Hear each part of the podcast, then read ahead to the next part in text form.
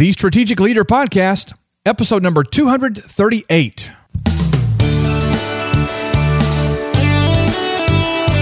Welcome, everyone, to the program today. I am so grateful that you've joined us for this episode of the Strategic Leader Podcast. My name is Brian Holmes, and let me just say if this is your first time, welcome.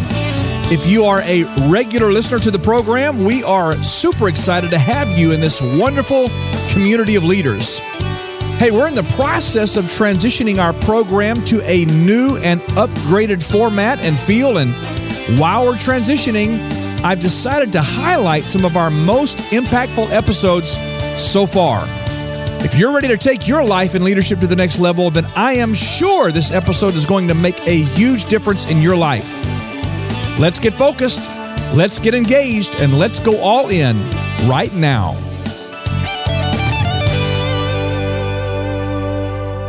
Well, I want to begin today with a quote by Dr. Mike Murdock.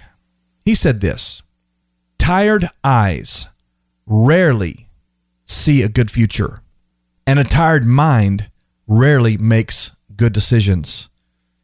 Tired eyes rarely see a good future, and a tired mind rarely makes good decisions. One of the most damning traits of the Western culture is an obsession with being busy. I've never seen anything like it. In my 48, almost 49 years, I can't remember a time when the culture as a whole is completely obsessed with perpetual activity standing in line at the grocery store, standing in line at Chipotle, my fav- favorite restaurant, standing in line or sitting at the table or going out to eat or whatever you're doing, you're going to find people doing something. If they're standing still, they're going to be on their computers, on their iPads, God knows on their phones. It's just like we we are compelled to have our hands and our minds and our hearts and our fingers in motion all the time. And I believe there is a very false supposition that so many people have bought into that if you're not busy doing something, then you're not valuable. It's messed up. We see this in the work environment, we see it in churches. Oh, yeah. We see it in families. We certainly see it in the education system. It is a mindset of work, work, work. Go, go, go. Do, do, do. It's a constant compelling towards motion and work and doing and performing. What's interesting to note is that in the United States of America, there's a staggering percentage of people who experience depression, clinical depression, hypertension, all kinds of sickness and disease and other challenges. And we know definitively that all of this is tied to stress, anxiety, fear, just all the things that go with this lifestyle that has been made so common. Now, I'm going to tell you, this podcast is not about getting enough sleep, and I think that's important.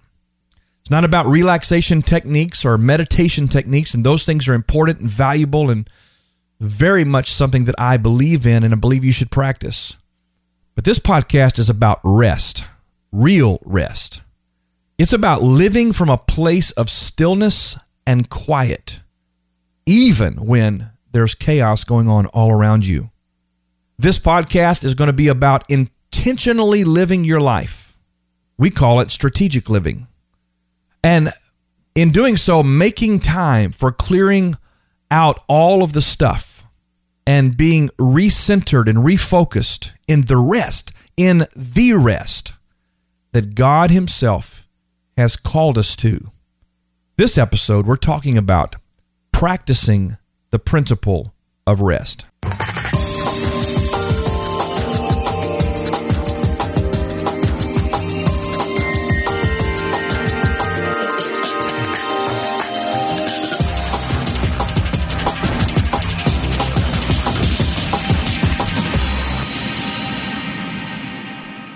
I want to make this disclaimer right up front. I have not mastered the practice of rest, but I will tell you without any hesitation that I am practicing the principle of rest. In other words, I have committed my heart and my life. I've committed to the Lord and to my wife, to my family, that I will make a conscious effort every day to stay in the place that I call rest. We're going to talk about it. You see, when you're consumed with doing and going and working and performing, it's very difficult to enjoy the benefits of simply being. Now, I realize, and, and just I can hear it now, you know, well, Brian, you got to do work. You got to get up every day and go do the job, and you got to get a paycheck, and you got to, you got to, got to, got to, got to, got to, got to, got to. Yeah, I hear you.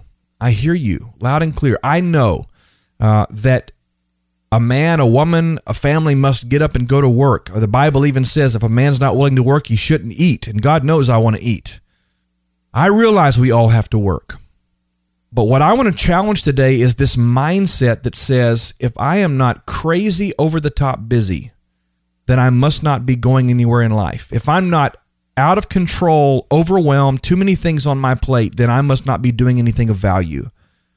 And I know you might not have consciously had that thought, but I would suspect, and I would be willing to bet, that in the unconscious realms of your mind, in that deep, deep place, which is the hard drive of your heart, where your belief systems are held, there is a value that is held there that's been conditioned and programmed in over time that somehow the busyness and the the scope of work that you're involved in every day the the thousand and one things that you can tick off of your to-do list today somehow that equates to you being a person of greater value. This constant need of of motion this incessant drive to always be engaged doing something, a persistent compulsion to have something in your hands, something to do, something to watch, something to talk about, something to write, some work to do. This incredible addiction that we have toward performance. I believe it's time that we address it because I truly believe this is not the life that God's called us to in the kingdom. I believe that after the cross, we were invited into a, a place called rest. Yeah, we still got to get up and do some work. Yes, we got to do some things. We got to go about doing the things that God has given us to do. Jesus even said, I must be about the works of him who sent me. Jesus got up, he healed the sick, he raised the dead, he did the deal. He he went various places and did various things. He taught crowds of people. He did certain things, no question about it. But I believe that he lived a lifestyle and a mindset of rest. We live in a culture that demands our attention. There are literally thousands upon thousands of voices and inputs that are constantly vying for our focus. There's always something. There's a billboard, there's a commercial, there's a radio ad, there's a, a TV program, there is a phone call, there's a text, there's an email. You know, you've got mail. There's all these things always pinging us to draw us out of rest and keep us engaged in the works mindset. There's very little room in our lives for for real quiet, for real reflection, for real introspection, for real communion with our creator. There's there's just no room for it. We are literally stuck in a mode that I like to call striving or if you want to be technical, strife Strife is this contentious place where we are always grinding it out and working hard and doing the deal and exhausting ourselves and making sure that something's in motion. It's striving to make things happen, uh, happen, always pushing for the next level, always trying to impress someone, always performing for recognition, always reaching for someone else's awareness. We are conditioned from a very early age, ladies and gentlemen, to perform for the approval of others. Think about that little child that you know. Look at me, look at me, daddy, look at me, look at me, look what I can do. And, and then we take the time to watch that child and we watch them perform and we give them accolades for performance and we are literally training them. If you'll perform, you'll get recognition. We are conditioned from a very early age to seek the approval of others. We are conditioned from a very young age to look for acceptance and accolades from the people that are in our world. We are unconsciously obsessed with meeting the expectations that people around us have. And by the way, these people, in the end, in all honesty, they are not invested in our success or our destiny. Now, they may love us, they may care deeply for us. Some, some family members may be willing to take a bullet for us. But the truth is, is that if our mindset is performance oriented and work oriented, if we if we're relying on their approval to validate our worth and our value, then we are out of order. You see, when you associate your worth or your value with the work that you do, then you are condemning yourself to a life of work related approval. Think about it. You're condemning yourself to a state of striving. You're always going to be striving because if your worth and value is t- tied to the work you do, you'll always have to work to have value. Is it not enough just to have value in being? Is it not enough just to have value because God, your creator, your heavenly Father said this is who you are? Living in rest means abandoning striving. It means resting in God's grace for each day. It means getting up every day and not sensing that I have to go out and do anything that day to gain anybody's approval or recognition. It means I may be going out and, and working towards completing a list of tasks or duties or things that I need to get done, but I'm not doing it out of the motivation that I need that for recognition or approval. Living in rest means ceasing to perform to the expectations of others and living to perform only for one. Living to perform only those things that God's given us to do. You know, about a year ago, a little less than a year ago, I was spending some time with some friends uh, at a ranch down in the central part of Texas. And I, I remember being out by myself one day, most of the day actually. We were out. Uh, we just decided that day to spend time alone just with our our me, myself, and I, and of course with with God. And you know, I had really hoped that day to to gain understanding about some specific things regarding my future, regarding some business plans, regarding some things regarding our ministry. Uh, I I wanted to specifically get sort of a blueprint, actually a download of this blueprint, uh, so I would know. Okay, I'm going to go home and do this, this, and this. Well, that day that didn't happen. Now, I will tell you that on that day, I had an amazing time with the Lord. I had incredible things that I believe He spoke to my heart about about me, about my value, about my worth, about some some other things that were going on in my world but I didn't get the download. So that night I'm I'm back at the lodge and I'm telling all my my friends about, man, today this is what I got. This is what I received. This is what I heard God say and and I'm just reciting this back to them and talking to them about it and I'm excited and they're excited and they're they're like, "Man, that's awesome, incredible." And then I I finish the my my incredible story with a butt. Now, can I tell you that our biggest problem is our butts. That's right. I hope you'll quote me on that. Our biggest problem is we always add a but on the end of of whatever it is that we've received. We can be blessed, we can be walking in great favor, we can have all kinds of prosperity and and contracts and new business and and whatever's going on that's good, but there's always this this tag on the end that's like, "But I wish blank blank blank." And that's what I did that day and there's a, a incredible friend that I hope to get to introduce you to one day. His name is Rich. And Rich literally stepped up to me like he was going to confront me and get in my face. He literally got in my face, like maybe a foot from my nose. And he said, Dude, what is your problem? I said, What do you mean? What is my problem? He says, You just sat here and told us in great detail, with great passion, this encounter you had today and the things you heard and the the good and the, the blessing that came out of today, and then you have the audacity to come right behind that and make it.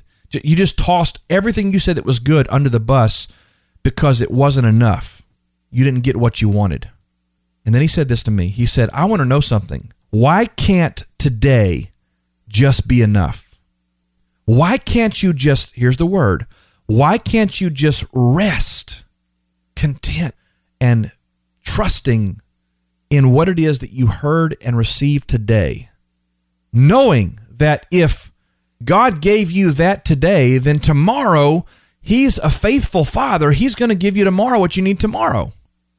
I have to tell you, I was deeply, deeply moved by this confrontation. In fact, I, I became very emotional because I realized in that moment that I had literally dismissed, flushed everything that was good from that day. And I was already going into another day worried about what I didn't get. That's not living in rest. That's not practicing the principle of just rest. What am I saying? What I'm saying to you is today is enough. Whatever you have today, it's enough. Tomorrow is another day. Bible says that his mercies are new every single morning. Yet we spend our time working and trying to make things happen and trying to manipulate and force and and create and manufacture when if we could just learn to walk in rest, to live in rest, then I really believe we would learn what it looks like to have a daily provision waiting for us every day when we said, okay, what are we doing today, God? It's a great scripture in Matthew. It says, What man by worrying can add one inch to his stature or one year to it, one day to his life? That the truth is, we are constantly bringing tomorrow's clouds into today's sunshine. We are always bringing tomorrow's concerns into the rest and the peace that we have right now. And my thing is be present with where you are today and enjoy that. Don't allow yourself to borrow stress from tomorrow. Learn what it means to practice the principle of rest. I want to read you a psalm that I believe is just incredible. And a part of this you've heard before. In fact, here, here's the part of the verse I'm sure you've heard Be still and know that I am God. Be still. So I want to share with you the value of being still. It's a part of rest. Being still is a part of rest. And we have a hard time in our culture. We are ADD, HD on crack, okay? Everybody's got a diagnosis. Everybody's taking meds. Everybody, I mean, whether you are or not, figuratively speaking, everybody has attention deficit disorder. We can't just be still for a moment and, and just rest. But there is a value to being still. And that scripture is in Psalm 46. But let me read it to you from the New American Standard Version of the Bible. It's a very literal translation of the words be still. Here's what it says it says, Cease striving and know that I am God. I like it. Cease striving. Stop striving. Stop trying to make things happen. Stop always trying to force it. Stop trying to, to work your way into something. Stop trying to perform. Cease striving. And that's when you're going to find me. That's when you're going to really know me, he says. And he goes on to say in the passage, he says, And I will be exalted among the nations. If we want to see God in our nation again, which by the way, we sure need to do that. Uh, if we want to see that, then we have to start by being still and getting to know Him in a place of stillness, which means don't strive. Can I tell you what? If you're striving, you're not in faith. And if you're not in faith, there's no grace to do what you're trying to do. I don't know if you caught that or not. As soon as we move out of trusting Him and walking in faith, which by the way, faith is is us walking uh, without seeing what it is we're going to be doing tomorrow. Faith is is that thing. It's tangible. It's it's the belief in something, but something that we can't see yet. But as soon as I step out of faith and I begin to strive and try to make things happen and work my way into something, as soon as I do, I have abandoned the grace that goes with the assignment. He says, I'll be exalted among the nations and I will be exalted in all the earth. The Lord of hosts is with us. The God of Jacob is our stronghold. And then he says, Think about that. Cease striving and know that I am God. There is incredible value in being still. Being still and being quiet allows us to regroup. I want you to write some of these down. Being still and being quiet allows us to recenter, to reconnect with the one capital O, the one who holds our entire world in his hands. Being still allows me to declutter. It just allows me to, to decompress and just kind of let the air out of the whole thing and take some pressure off. Being still allows me to hear his voice and to know his plans. You can't do that when you're going at a thousand miles an hour with gust up to two thousand. You have to you have to take time to be still. And that's when you can hear his voice and know his plans. Being still positions me for change. It it sets me up for healthy transition. Being still and being quiet allows my mind and my heart to find peace, to find confidence that I need, to find courage I need to go forward. Being still allows me to reboot. What do you mean reboot? Well, you know, if you've ever done any work on a computer, if you have eight or 10 applications open on a machine, then the more applications you have processing at one time, you've got you've got a lot of drag, a lot of demand on the the memory and the processing speed and capacity of that machine. And sometimes you just got to close some applications down and get them off of your desktop. I don't mean just like minimize them. I'm talking see we here's a great metaphor. We minimize applications in our life. We don't just shut them down.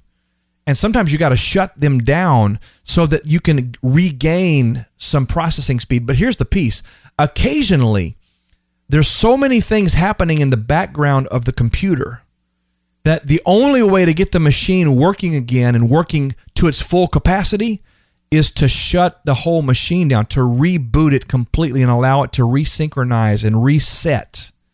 And this being still thing is about rebooting. It's about getting in a position, getting in a mindset, getting in a framework where your mind and your heart can be rebooted and reset and you can see things differently, hear things differently. Very important. The last thing I want to mention to you today, just before we wrap this up, is practicing Sabbath. A part of practicing rest is the discipline of Sabbath. Now, Sabbath uh, is is different for different people, and I am not going to get into the, the the minutia of what that looks like. But I will say this Sabbath is really rest. And one of the things that, that I have been working on is being very intentional and very consistent and also accountable in the area of taking Sabbath. Now, I'm not trying to say to you that Sabbath has to be on a Sunday or a Saturday or a Friday to a Saturday or whatever. My personal belief, this is just me. I, am not trying to be a theologian here. My personal belief is is that in the new covenant, Sabbath is any day that I choose to be with the Lord and just rest. Sabbath is just Sabbath. But I'll tell you, in the last couple of years, I've been diligent to to mark one day a week on my calendar where there's no computer time, there's no work, there's no internet, there's no emails, there's no texting. I might have my phone on so I can have the kids contact me if necessary, but but it's a day that I unplug from responsibilities and from duties and from the need to perform and get things done. It's just a day where I want to clear my mind, be with my family, and be with my Lord. And I believe it's critical that we do that. And let me take it to another level. Not only could it be one day a week, and I believe it should be, but also you can take Sabbath seasons. Like uh, my wife and I have committed to each other. We're still working on this. I told you we're, we're not perfect at this yet.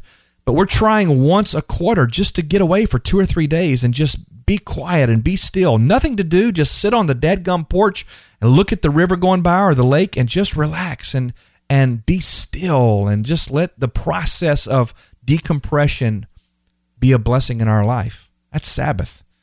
I know I have some great friends of mine who are practicing Sabbath on a much higher level than I am. They're, they're taking an entire month a year, one consistent 30 day period and just going away. No computers, no phones, no anything. Just uh, that that's a level that I, I've not even dreamed of attaining to yet. But I think it's valuable. Practice Sabbath. You know what's interesting? In the account of creation, we see that on the seventh day, God rested. God, what does he need to rest for? I believe he was showing us a principle because there's value in rest. On the seventh day, God rested in the Gospels, you see on numerous occasions that Jesus would do miracles and he would teach and he would instruct and he would be in the streets talking to people and, and ministering to people and doing what he was there to do. But then he would withdraw himself and he would go away to rest. Did it all the time. It was a practice of his. It was not just a random a couple times in three and a half years. No, it was a practice. He would withdraw himself, go away to regroup, to reboot, and to receive. Jesus went away to rest. Hey, he instructed his disciples to separate themselves from the noise, from the crowd, and from their busy, crazy schedule and all the demands they had on them. He said, I want you to separate yourself from that group of people and come away and rest. I want to share with you a passage of scripture, and then I'm going to give you 12 benefits to practicing the principle of rest. This is powerful to me. Hebrews chapter 4, verse 9 to 16. So there remains a Sabbath rest for the people of God. That's new covenant. He's saying, now there was a Sabbath in the old covenant, but there's a Sabbath over here too. Now watch this. For the one who has entered his rest, his capital H, that's God's rest. For the one who has entered God's rest has himself also rested from his works, as God did from his works. Therefore, let us be diligent to enter that rest, so that no one will fall. Do you see that? Our willingness to enter into rest is a prerequisite and a antidote to falling and failing and and stubbing our toes. Verse 12 For the word of God is living and active and sharper than any two edged sword, and piercing as far as the division of soul and spirit, of both joints and marrow, and able to judge the thoughts and the intentions of the heart. This is all about Sabbath rest. And there is no creature hidden from his sight, still talking about Sabbath rest, but all things are open and laid bare to his eyes of him with whom we have to do. Uh-huh. Verse 14 Therefore, since we have a great high priest who has passed through the heavens, Jesus, the Son of God, let us hold fast our confession. For we do not have a high priest who cannot be who cannot sympathize with our weaknesses. Our, our high priest, Jesus the Son of God, totally gets exhaustion, stress, anxiety. He was so subjected to it, but he chose to practice rest but one who has been tempted in all things as we are, yet without sin. Therefore, verse 16, it comes right back around to Sabbath rest. Therefore, let us draw near with confidence to the throne of grace, so that we may receive mercy and find grace to help in time of need. What we need is mercy and grace. What we need is help when we're up against difficult things. But what positions us to have the mercy, have the grace, have the help we need, the clarity we need, the wisdom we need, is whether or not we've taken time to enter into rest. Practicing Sabbath, practicing rest positions us to receive mercy and grace. I want to share with you just 12 benefits to practicing the principle of rest. Number one, it allows you to repair if there are broken down places and there are fractured things in you, the, the best and quickest way for you to find repair and healing is to get away and rest. Number two, it allows you to reboot. We've talked about that. It allows you to completely reset the entire hard drive. Number three, it allows you to be renewed. What do you mean renewed? I'm talking primarily about your mind because we know that in order not to get sucked into the vortex of world thinking and, and messed up expectations, the Bible commands us to be renewed in the spirit of our mind. And so, rest, getting into a place of rest, allows that renewal process to carry itself out. Number four, rest allows you to receive. It, it places you in a docile, quiet place where as a container you can be opened up and poured into, you can be filled up again. Let me tell you what, how many people do you know that are running on empty? Entering into rest and living in rest allows you to receive and, and always be being filled up. Number five, rest allows you to rebuild. To rebuild. Sometimes you got to get away and and put your your thing on the the factory table again, the workman's table, and allow yourself to go to go down for a few uh, a few hours, a few days, a few weeks even, so that parts can be replaced and upgrades can be made and new software can be downloaded. Sometimes we need to be rebuilt from the ground up. But rest allows you to rebuild. Number 6, Rest allows you to see more clearly. When you get into a place of quiet, a place of stillness, a place of rest, it's amazing how much more clearly you can see the path that's before you. You can see plans, you can see ideas, you can you can step more clearly into what it is God has for you. Number 7, it allows you to hear God's voice more clearly. Think about this. You ever been in a noisy restaurant trying to carry on a conversation? I mean, we we typically find ourselves almost screaming at each other at the table in a noisy restaurant because there's so much noise, ambient noise in the room that we're competing. Our attention, our mind, our brain is competing for the attention that we want to give the person sitting across the table from us. When you get to a place of still and quiet and rest, it's amazing how clear God's voice is. And let me just tell you this God is always speaking to you. It's not a matter whether He's speaking, it's a matter whether you're hearing. And being in a place of rest gives you that ability. Number eight, it provides you with confidence to draw close to Him. We see that in the passage we just read in Hebrews. Number nine, it provides you with peace that is not comprehensible. What do I mean by that? Well, it's peace that passes understanding. That simply means that when we get into a place of rest, that means we're abiding in Him and He's abiding in us, and there's no strain or stress or striving going on uh, we are we now have accessed peace that is of a heavenly nature. You you can't explain it, but you can walk out even in chaotic situations. You can walk those places out with great peace. Number ten, it, it provides us freedom from the expectations of others. Listen, this has been the, one of the biggest benefits I've realized is that once I decided to walk my life out in rest, in rest, it's positional, in rest the the need to perform for people's expectations literally melted away. Number 11. Rest allows you to release more of your creativity and potential. Some of my greatest ideas and most creative moments and some of the potential that, that is I know is in me, it's amazing how, how it bubbles to the surface when I am in a place, in a mindset, or even in a location where I'm able to, to clear the clutter and rest. Last but not least, number 12 Practicing the discipline and the principle of rest shifts our focus from what we can do to what God, our Creator, can do when we're walking with Him in rest. I want to leave you with a few questions today. Are you tired? Are you just tired? Are, are you burned out? Are you just wiped out, frustrated? Do you feel like you're living your life to please everybody else but you sense that you're not really accomplishing the things that are important to you as it relates to your purpose? Are you stressed and anxious about your tomorrow? Uh, are you are you tripping over over what you don't know? Do you feel as though you have to perform in order to be accepted, to be loved, to be approved of by God or by others?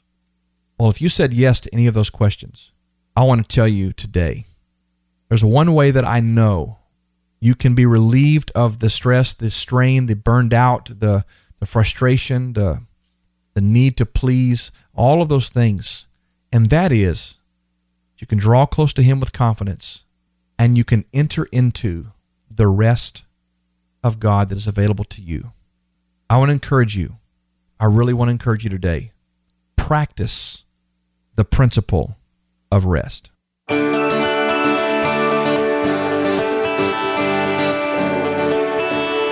Well, thank you for joining us for this special edition episode of the Strategic Leader Podcast. I trust that you are deeply impacted as we discuss meaningful topics on how to grow your life and your leadership, and of course, your influence. You can find the show notes for this episode at brianholmes.com, and we're reminding you that for the next couple of weeks, maybe months, we're going to be bringing you some of our very best podcast content.